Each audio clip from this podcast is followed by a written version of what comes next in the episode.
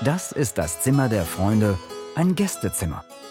Schon Familie Moretus nannte es das Zimmer von Justus Lipsius. Justus Lipsius war einer der bekanntesten Humanisten seiner Zeit. Bei seinen zahlreichen Besuchen des Hauses arbeitete er hier. Das Gemälde über dem Kamin ist ein absolut humanistisches Bild. Es zeigt Lipsius mit Pelzkragen, der gerade zwei Schülern einen antiken Text erklärt, während der Maler Peter Paul Rubens zuschaut.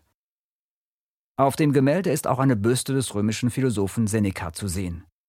Seneca war der geistige Vater dieser Gruppe. Sein Porträt hängt links neben dem Kamin. Der römische Philosoph wurde dort kurz vor seinem Tod dargestellt. Seneca war Stoiker, das heißt, er strebte nach Standfestigkeit und Gleichmut, auch in schwierigen Zeiten mit dem Tod vor Augen.